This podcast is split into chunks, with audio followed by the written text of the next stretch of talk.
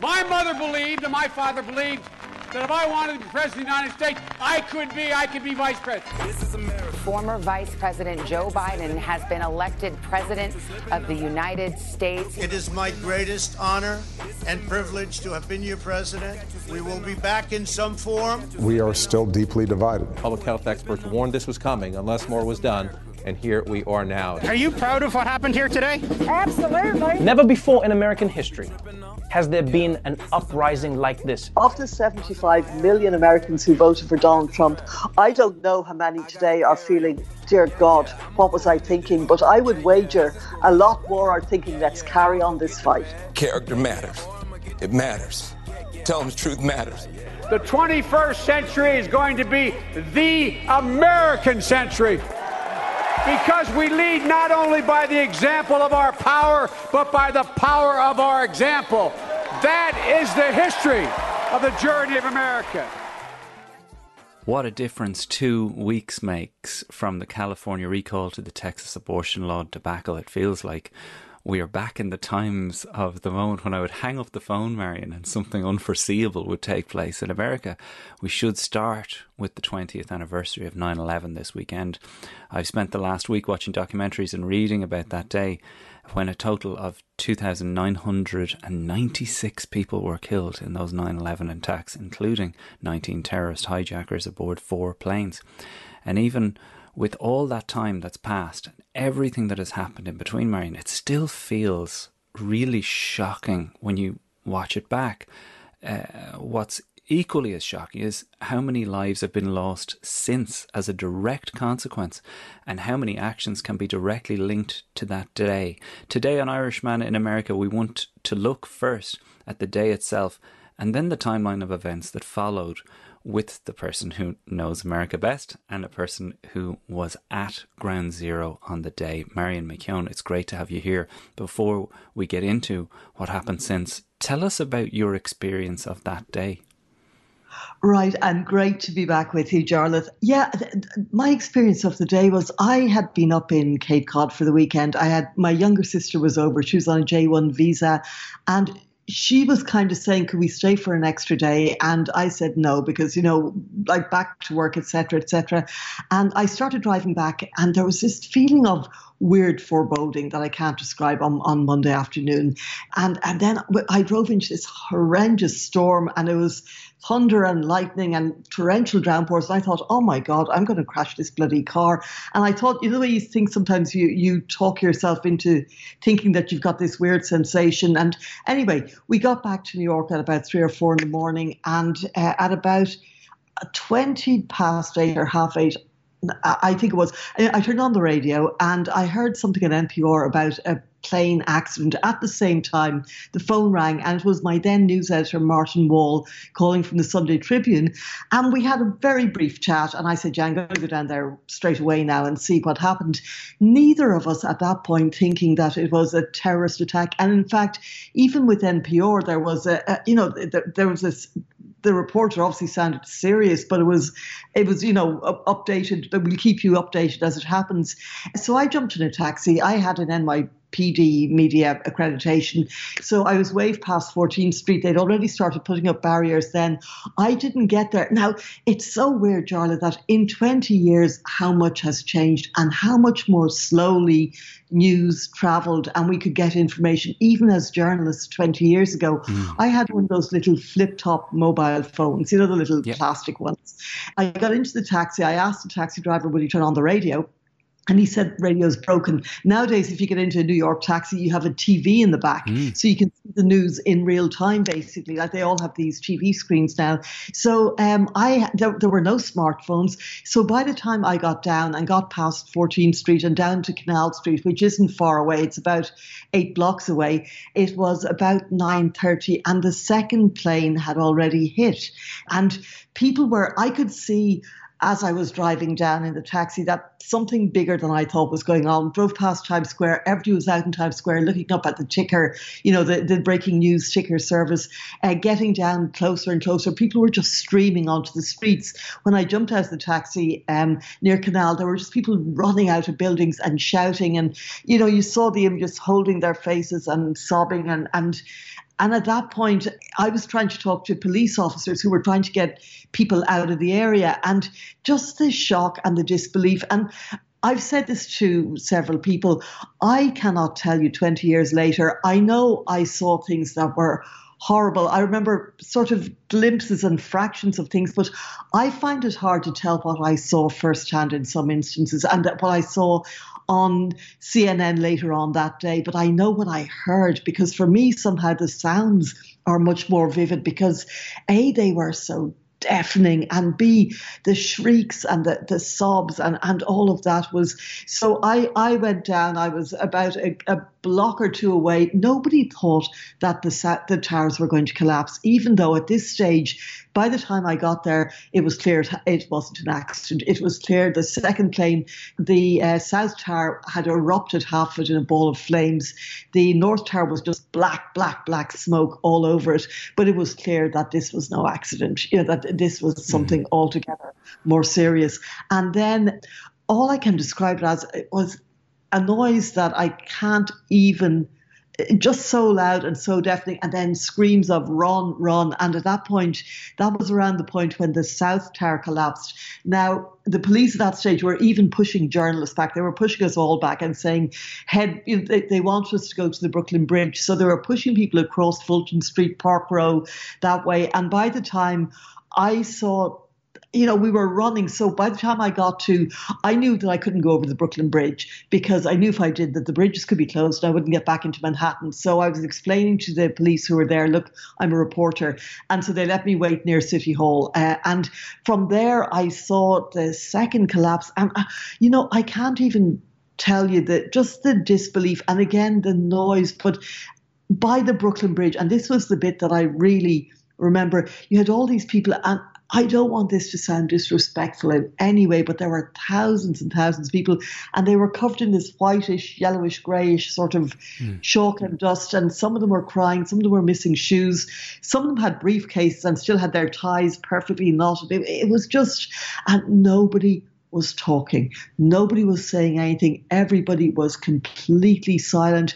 And they formed this exodus, this procession where they walked up the steps of the Brooklyn Bridge, just in front of me, like by the hundreds, and nobody was speaking. And you could see them walking across the Brooklyn Bridge. As I say, just this exodus, and it looked like something from, honestly, the Michael Jackson thriller video came to mind, and and you know even zombie movies because it was so nothing you could imagine happening in New York, nothing real about it, and you know.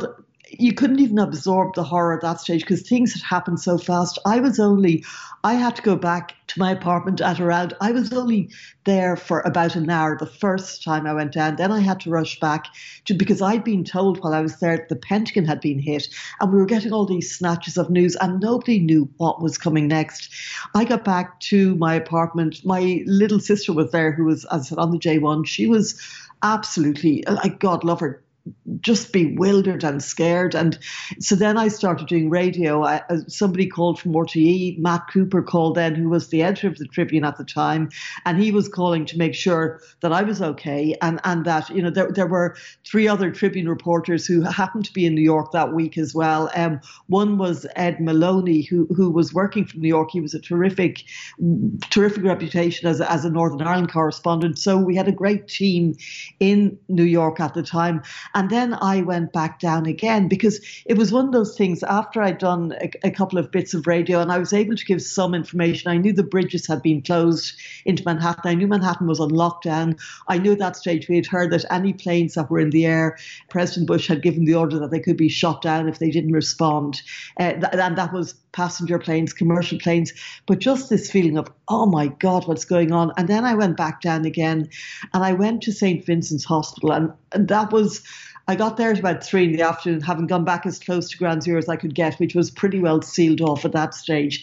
And all of the doctors and nurses were standing outside but there was nobody coming in. And one of them told me they'd had about 40 patients come in in the last hour with some injuries. But people were beginning to realize at that stage there were going to be very few survivors, that anybody who was in the tower when it imploded literally the chances of any survivors coming out were were so slim. And then at that point, I think it, the news had been reported and confirmed by the mayor's press office that Giuliani had asked for 10,000 body bags, and just we didn't, nobody knew the scale of what was happening other than that it was enormous and devastating. Uh, I went back uptown then again at around eight o'clock, I think it was, and vigils at that stage had started everywhere. Candles were lit, people were in the streets, uh, people were going to blood banks, there were lines around the street. Uh, people just wanted to do something. Mm. They wanted to, whether it was light candles or just gather in parks, there was a real feeling that people just wanted to be part of their community.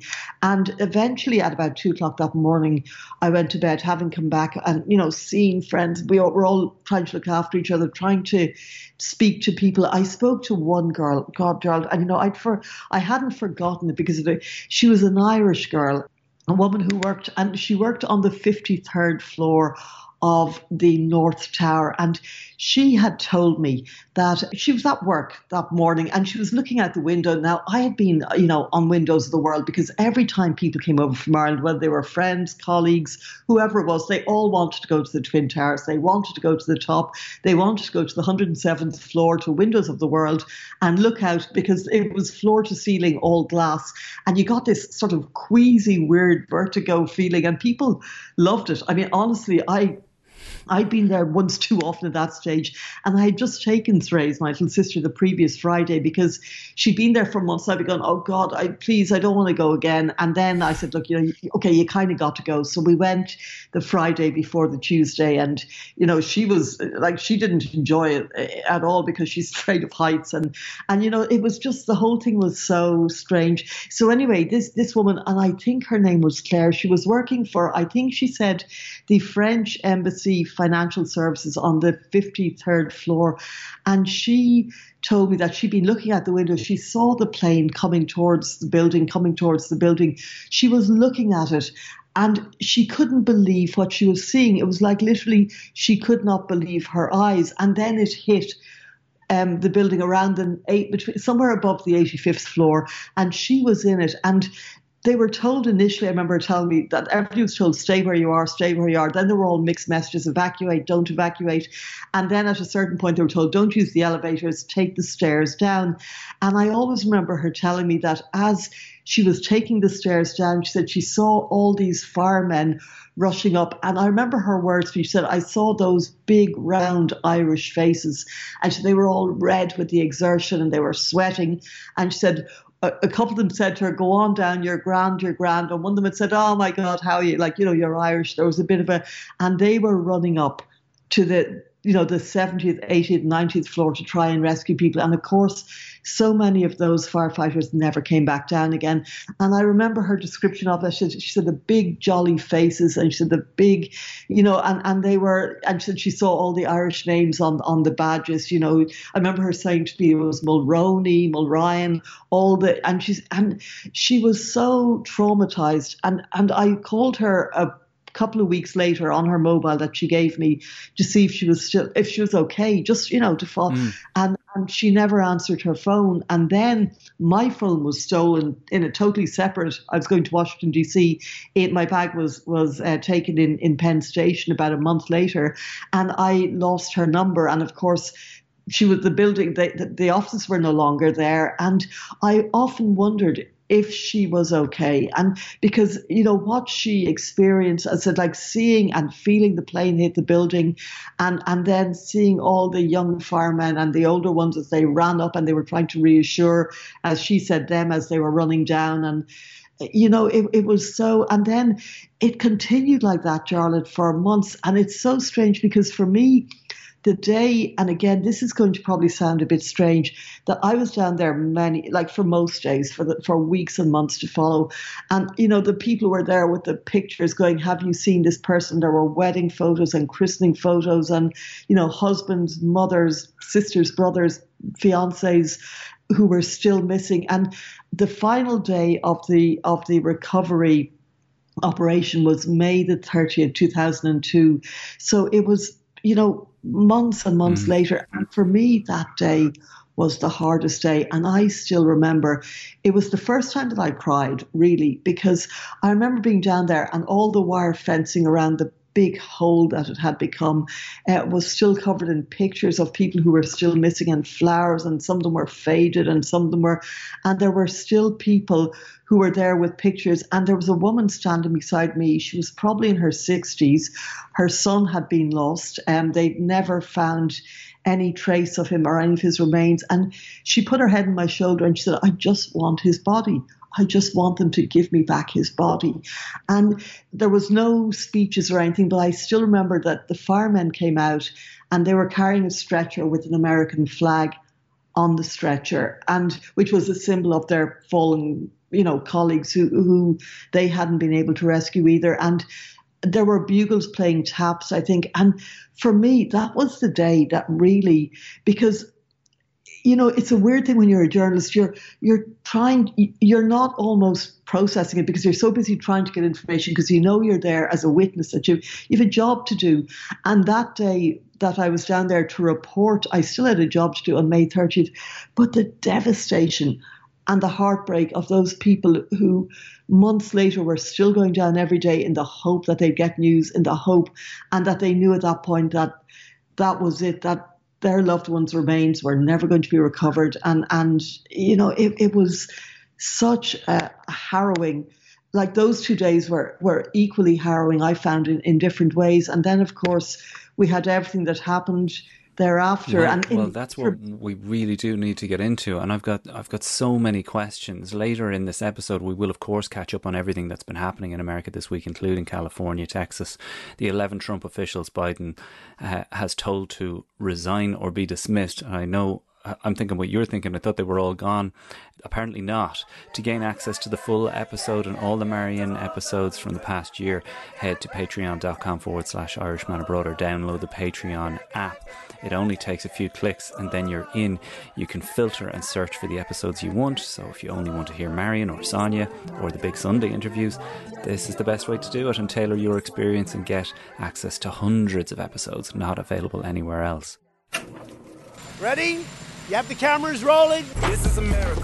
A lot of people who would probably consider themselves liberal have done very well financially under the Donald Trump four years. You encouraged espionage against our people. You condemn any interference by Russia in the American election. By Russia or anybody else. Russia, please, if you can, get us Hillary Clinton's emails. Please, Russia, please. To renew America, we must revitalize our democracy.